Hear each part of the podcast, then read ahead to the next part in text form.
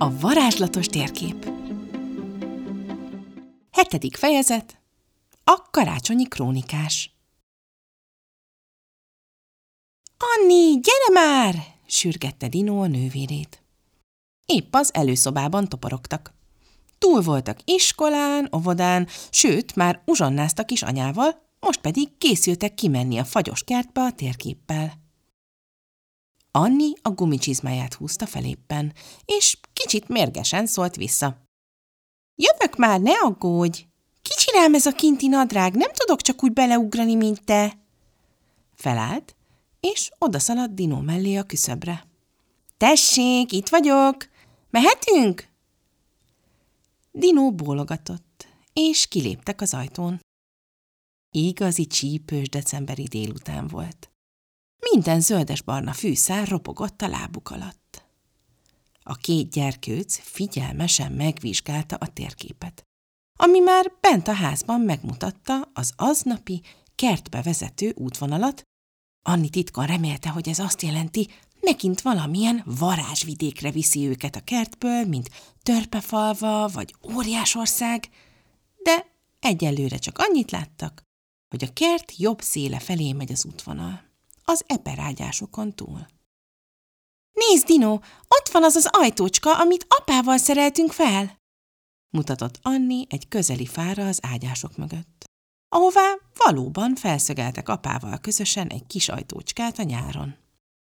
Az ajtót eredetileg anya hozta haza egy kézművesboltból, és heteken át játszottak vele a gyerekek.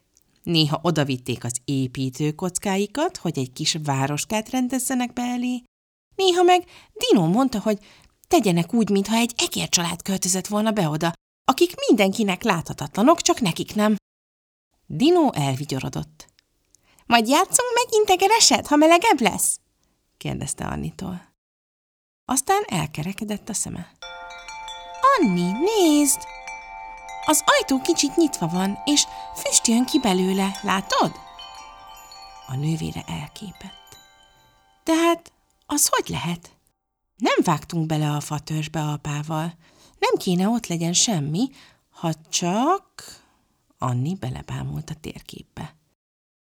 Igen, a térkép az ajtóhoz akart hozni ma bennünket, Dino. Látod?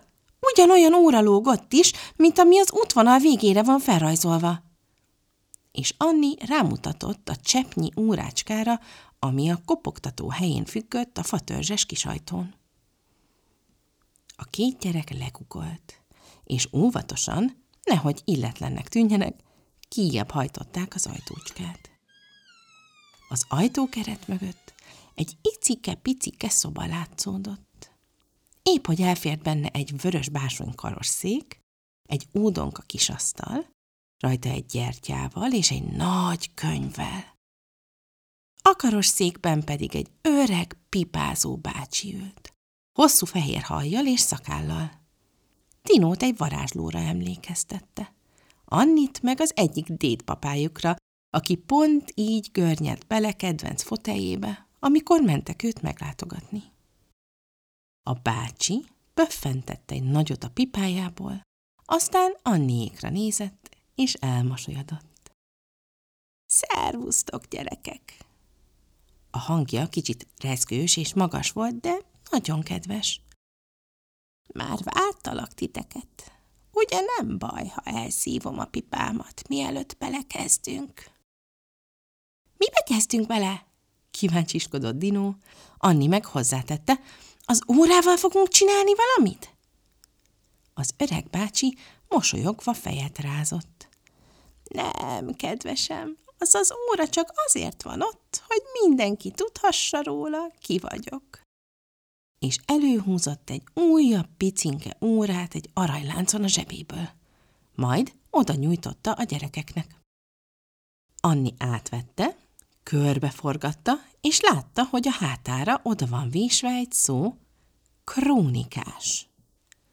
Krónikás? Az micsoda?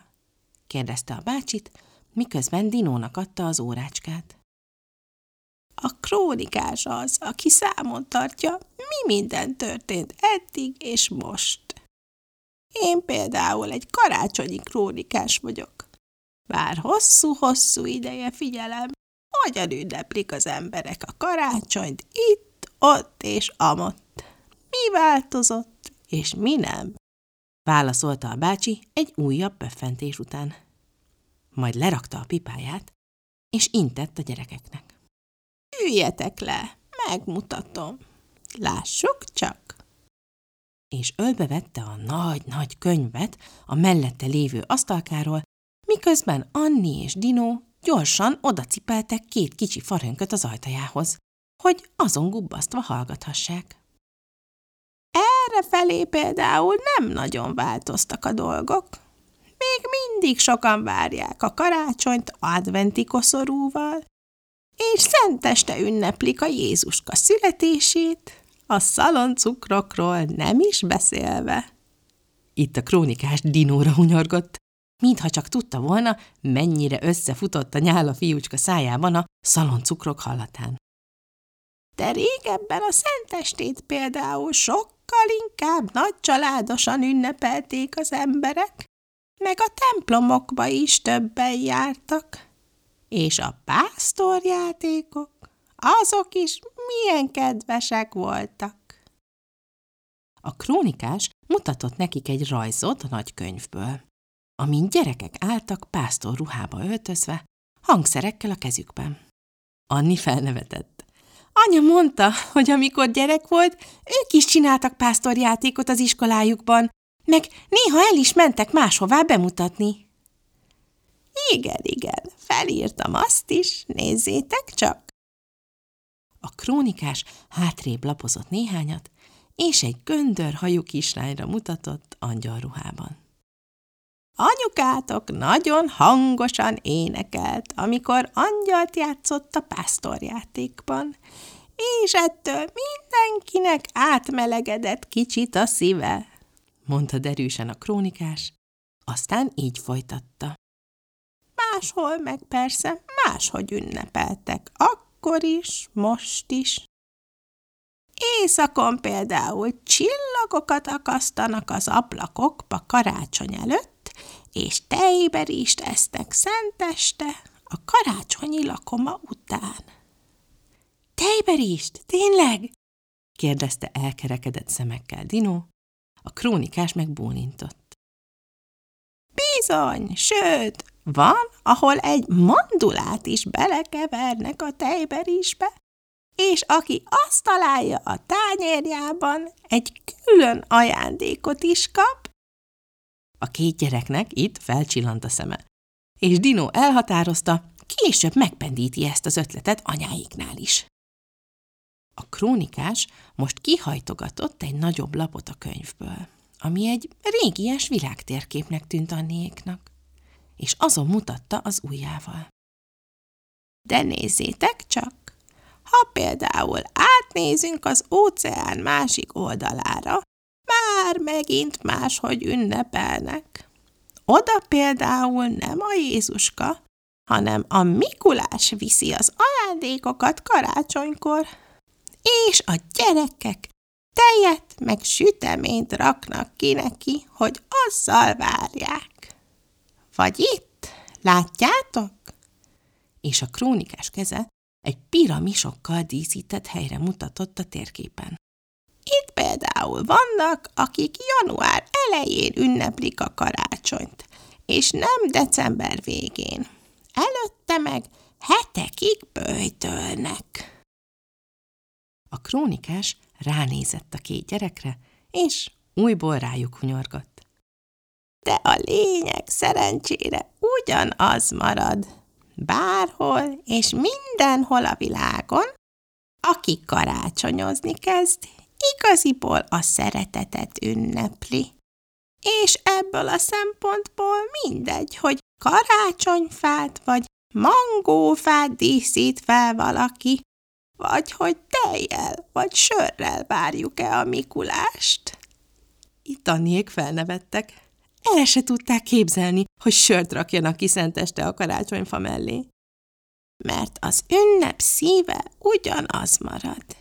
És milyen jól van ez így? A krónikás becsukta a könyvét, és ismét felvette a pipáját. Dino pedig azon törte a fejét, vajon milyen lehet mangófával várni a Jézuskát? Hogy nézének ki rajta a szaloncukrok? Anninak ez alatt már kisé elzsibbadtak az ujjai a hidegtől, ezért elkezdte egymáshoz dörzsölni a tenyereit, és közben azt kérdezte a krónikástól. És neked melyik volt a kedvenc karácsonyod? Így, hogy ennyit láttál a világon? A krónikás lassan pöffentett egyet a pipájából, és kicsit ellágyult a tekintete. Tudjátok, a legszebb karácsonyok nekem mindig azok voltak, ahol láttam a tüzet. A tüzet? kérdezett vissza Dinó értetlenkedve. A csillagszórókra gondolsz? A krónikás mosolyogva rázta a fejét, és folytatta. A tüzet, ami fellobban a szívekben karácsonykor, amikor ott, abban a pillanatban tényleg az ünnep tiszta örömét éljük meg. Leggyakrabban gyerekek szemében láttam, szerte a világon, amikor teljes szívükből megörültek annak, amit a fa alatt találtak. De a felnőttek szemében is fellobbant néha, amikor el tudták felejteni néhány pillanatig a feladataikat, és gyerekként örültek ők is a Jézuska születésének. Szóval bárhol fellobbanhat. A krónikás Anniékra nézett, és még egyszer utoljára hunyorított egyet feléjük. Nektek is ezt a tüzet kívánom majd, különösen most, mert látom, kisé átváztatok. Menjetek, melegedjetek át a házban, és boldog karácsonyi készülődést nektek.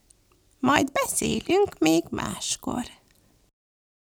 És integetett egyet-kettőt Dinónak és Anninak, aztán feltápászkodott a karosszékből, oda ment az ajtócskához, és finoman magára húzta. Anniék pedig, akik valóban eléggé átvagytak a krónikást hallgatva, gyorsan visszavitték a farönkjeiket, majd befutottak a házba, ahol anya kicsit leszitta őket, hogy miért nem jöttek be korábban, ha ennyire fáztak odakint. Néhány perccel később, amikor már mindketten takaróba burkolva szürcsöltek egy kis mézes teát az ebédlő asztalnál, Anni és Dino elmesélték anyának, miket hallottak a krónikástól. Aztán Dino megkérdezte. És anya, neked melyik volt a kedvenc karácsonyod? Amikor énekeltél a pásztorjátékban? Anya odahozott egy bögrét, és odaült melléjük. Hát, az tényleg eléggé szuper élmény volt, mondta elábrándozva, aztán kortyolt egyet, és rájuk mosolygott. De a kedvenc karácsonyai mindig azok, amik veletek vannak, csibikék. Még úgy is, hogy eléggé kifáradunk apával, hogy mindent időben elkészítsünk, a takarítást, a vacsit, meg hogy oda készítsük a fát az angyaloknak, hogy könnyen megtalálják, amíg elmegyünk sétálni. És anya megsimogatta a két takaróba burkolt gyereket. De amikor csiningel a csengő, és megszólal a mennyből az angyal, és meggyújtjuk a csillagszórókat, és látom, mennyire örültök, én olyankor szoktam érezni azt a tüzet, amiről a krónikás beszélt, tudjátok? És Anni és Dino rögtön tudták, miről beszél. Később meg, amikor együtt mentek fel aludni, egymásra néztek, és ünnepélyesen megígérték, ezentúl mindig figyelni fognak arra, hogy a karácsonyi tüzet ébren tartsák magukban is, és anyáikban is. Legalább lesz mit mesélnünk a krónikásnak, ha legközelebb találkozunk, súgta oda Dino Anninak, aki bólintott. Már ha sikerül, válaszolta, viccesen lódítva egyet az öccsén. De azért legbelül tudták mindketten. Ha igazán akarják, sikerülni fog. Ez a hetedik fejezet vége. Ez is tetszett? Tarts velünk holnap is, amikor Anniék megfáznak, és otthon kell maradniuk, de cserébe találkoznak egy teafilkóval. Addig is szép napot, és boldog átventet!